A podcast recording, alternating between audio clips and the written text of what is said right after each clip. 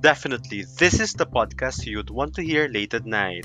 Joining Veds and Jericho on their Midnight Exchange, discussing about topics most adults face like relationship, career, mental health, sex, politics, and many more. Uh, hindi maganda maging rated SPJ ito. podcast natin. So this is for uh, uh, for uh, our no for general guidance. Ano yung tawag mo sa kanila? Bagets? Ba? I mean, yeah. Uh, you use talaga.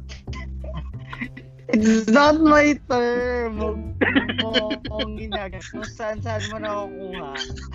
Uh, kasi ba naman nakita ko alter, I mean, yeah, anyways, those, ayun, so, oh my God. So see you later for the Midnight Exchange. Uh, ready na ako. Charot.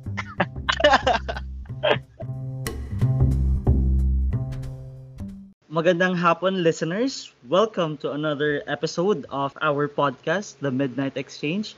With us here is, of course, me and my partner, Veds, no, for this podcast. Alam naman natin that we have our special season for this um for this Midnight Exchange, and that's entitled Vox Pop, wherein we discuss issues related to COVID-19 and listen to narratives of different sectors of the society. Now we have another guest who will share his story no during this COVID-19. Then hello Kenneth. Magandang hapon Jericho at magandang hapon din uh, Dato Bad Cali and thank you so much for inviting me kompleto talaga yung name. Thank you so much for inviting me sa podcast ninyo and uh, I'm glad no to to share my experience and the experience of our organization. Yeah, during the pandemic, yung mga ginagawa namin na advo- advocacy and mga campaigns and how the pandemic uh, affected the line of work na meron kami ngayon. Siguro magandang Kenneth na introduce mo muna yung sarili mo sa ating mga listeners at the same time, ano yung advocacy mo and ano yung organization na kinabibilangan mo sa ngayon?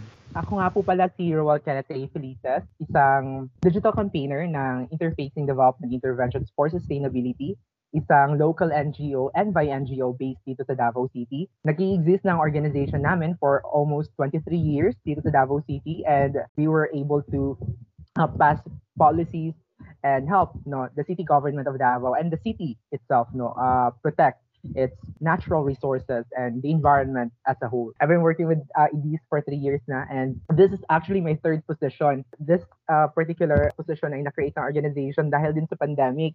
So yun, parang ang, ang purpose is to intensify the digital platform of the organization. But previously, uh, I worked as the policy advocacy officer ng, ng EDs no what I did no during that particular position I I frontline in lobbying policies sa city council at sa executive level natin. Mhm. After that no I worked as PAO or policy advocacy officer for almost two years then. Then I transitioned as the partnership building officer then finally present position ko is as a digital campaigner. So basically yun po yung experience ko sa work after I graduated po wow, ang nice naman ng karanasan. One one word to describe, mayaman na si Kenneth, nakailong position na. pwede na, pwede na, pwede nang utangan. mas mayaman ka pa rin bed. Okay. Alam mo hindi yan. Um, Kenneth, curious lang din kaming malaman. Siyempre ako, no, kilalang kilala kita. Um, magka-classmate tayo. Talaga ba? Hindi ko din alam. Nag-assume lang ako. so, um, paano ka napasok sa environment as your advocacy? Ano yung story mo about that? um, just like you know any other graduate, hindi ko rin alam kung saan tayo, saan ako pupunta personally. Uh, but yung goal ko talaga is, yun nga, mapunta tayo sa, sa industry na gusto natin, which is on communication. When I got hired no, sa, sa ED, parang medyo mahirap din yung, yung adjustment ko kasi yung alam ko on environmental advocacy ay very shallow pa lang. Throughout the years, been working with the organization na na-appreciate ko yung importance ng ginagawa ng, ng, ng EDs no especially in the grassroots level no and yung mga advocacy and yung paano nila na impact yung yung policy making process at yung yung support nila sa sa mga watershed frontliners natin through uh, community organizing and mga engagements nila with other organizations so yun yung yung somehow nagpahila sa akin sa sa current advocacy na, na ko ngayon uh, as I worked with other people, no, especially ma- mga matatanda na yung nakakatrabaho namin, maraming wisdom. So, pinifeed din nila yung mga information na kailangan ko. And yun yung nagpa-trigger sa akin to, to actually uh, further yung advocacy na currently na meron ako ngayon. Uh, thank you, uh, Kenneth, magbibigay sa amin ng konteksto mo bilang isang environmental worker. Napakahalaga ng uh, ano ng trabaho ninyo, especially sa pag-ensure na yung mga policies natin ay based sa science din, 'di ba? Especially uh, in terms of ano of environmental protection and conservation. Uh, gusto ko lang itanong, Kenneth, so, syempre, alam naman natin, nagkaroon ng COVID-19 pandemic, and this mm. pandemic uh, affected everyone, no? And almost all jobs, no, naapektuhan niya. And mm. all advocacies also. Uh, paano naapektuhan ng COVID-19 yung advokasya mo para sa kalikasan? Uh, yes, uh, napakagandang tanong yan, Jericho, no?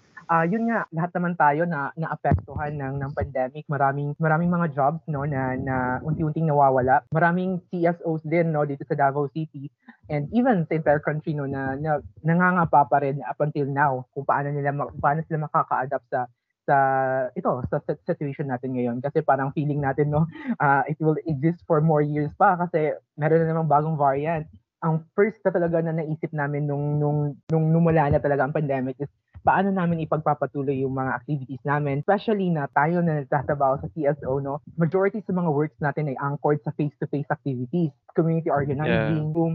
symposium, no? Yun yung parang uh, core approach ng mga ng mga CSOs eh. But due to the pandemic, no, it challenged a lot of organization dito sa Davao City including uh, IDs kung paano namin ipagpapatuloy yung project namin. Kasi parang nasa second year pa lang kami ng project namin and marami pang deliverables na kailangan namin kailangan namin i-fulfill. And basically, yun kasi yung commitment natin sa mga funding agency natin no na, na kailangan natin ma-accomplish yung mga list of things na nilagay natin sa project natin. So majority sa mga nilagay namin doon more on uh, community organizing, uh, policy mm. lobbying. So these activities are involved no heavily face-to-face jud ng mga ng mga trabaho. Sa first year ng, pand- uh, ng pandemic, ang ginawa ng organization namin ay yun, nag-decide kami to intensify yung digital platform namin.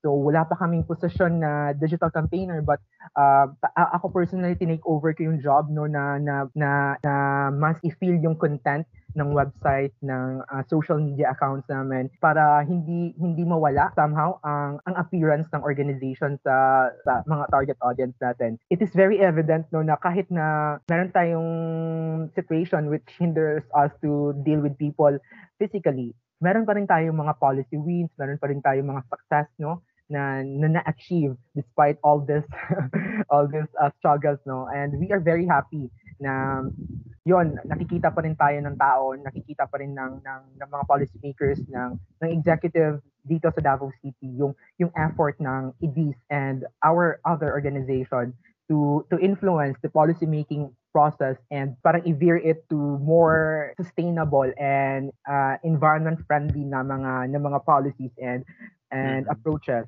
Mm. Wow. Ang regarding sa funding, balita ko ikaw daw yung nagfa-fund na. Sobra ka din. yeah, one of friend ko. Anyways, um, si Jericho later ano will expound about the issues and challenges. But gusto kong i-pick up yung sinabi mo about sila sa policy making.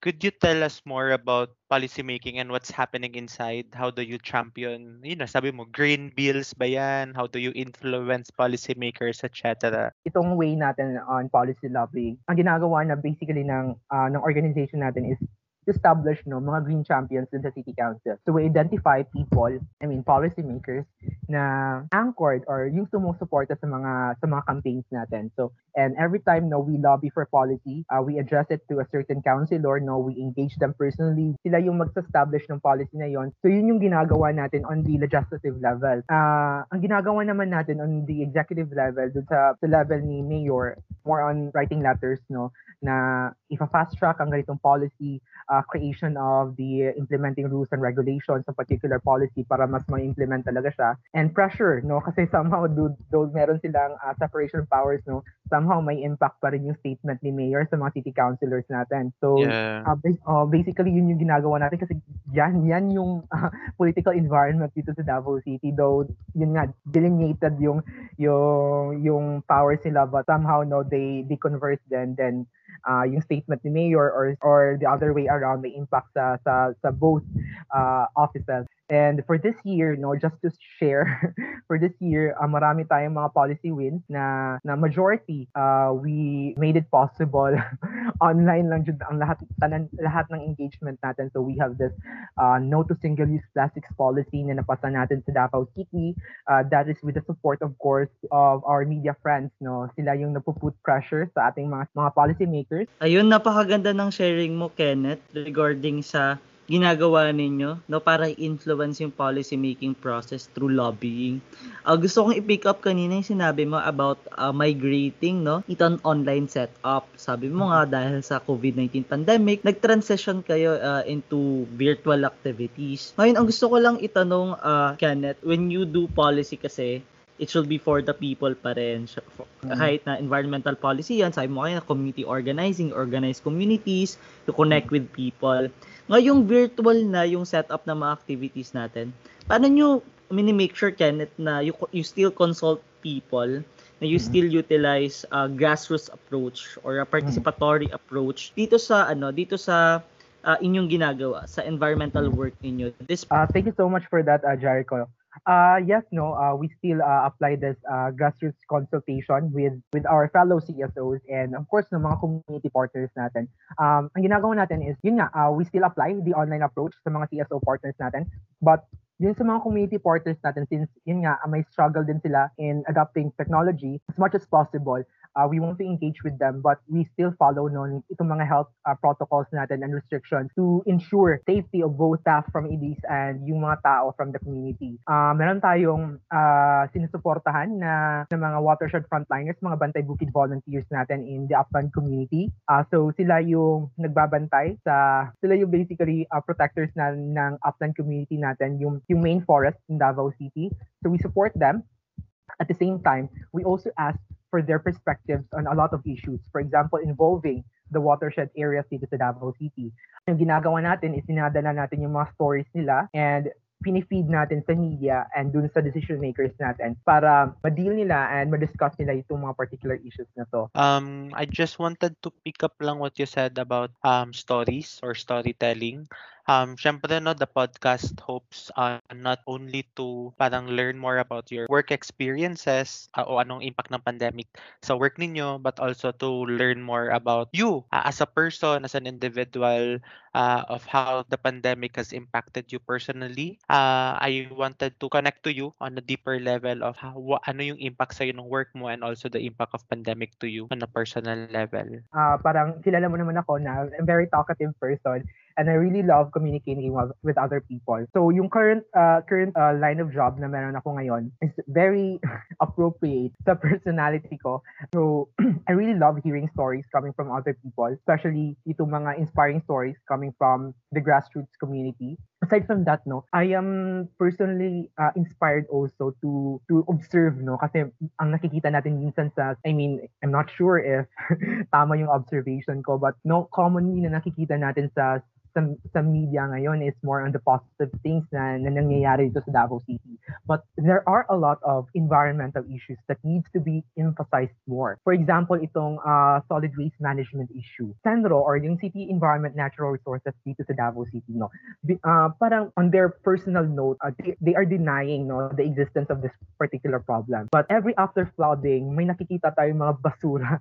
yung mga flood aftermath, no? nakikita natin yung basura nakakalat everywhere. Personally, uh, marami akong nagawang mga stories no na na-cover mm-hmm. din ng media mm-hmm. and they emphasize the, the the the issues regarding this no na na yung mga photos ng mga evident photos na real time na mga photos nakikita natin na nakukuha natin na picture natin uh, na, na, na pinopost din natin sa mga pages natin and ito mga na, nakaka-capture din ng, ng media and we want to feed more of this information sa sa media natin kasi somehow no they helped us uh, reach this uh, decision mm. makers mm the key mm. stakeholders. Mm. Yun. Ayun, uh, maraming salamat Kenneth. Sobrang daming uh, eh, ang dami kong takeaways mula sa kasasabi mo lang kanina especially sa stories ang ganda lang na ginagawa mo that you are giving voice to the voiceless. And ayun, yung mga hindi nakikita Indeed. ng iba, ng mga outsiders, binibigyan mo siya ng, binibigyan mo silang platform, no? Para mas marinig sila, para mas bigyan silang attention, para mas ma-impluensyahan yung policy making process. Ayun, maraming salamat sa yung ginagawa para sa mga, ah, para sa ating kalikasan and of course for the citizens of Davao City and for your, for our fellow Filipinos. Ayun, Veds? Ayun, um, ako din nagpapasalamat and super proud of Kenneth of his achievements and accomplishments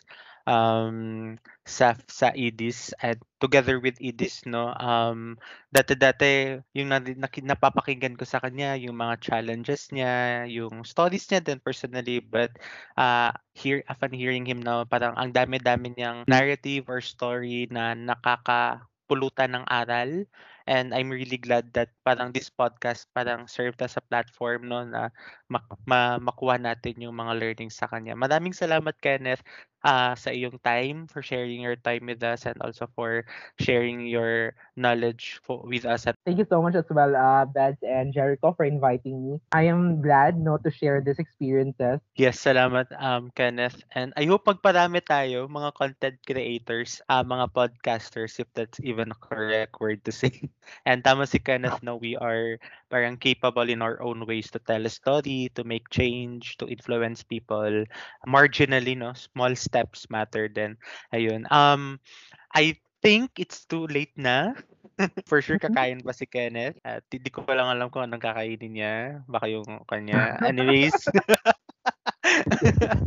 si Jericho din for sure. Wow. Ayun, so marami na naman tayong natutunan for uh, our exchange no ni Veds and together with Kenneth. So, ayun, maraming maraming salamat sa pakikinig. Mhm. Uh, again, this is Jericho And this is Veds. I forgot, sorry. and And this, this- is the the Midnight Exchange.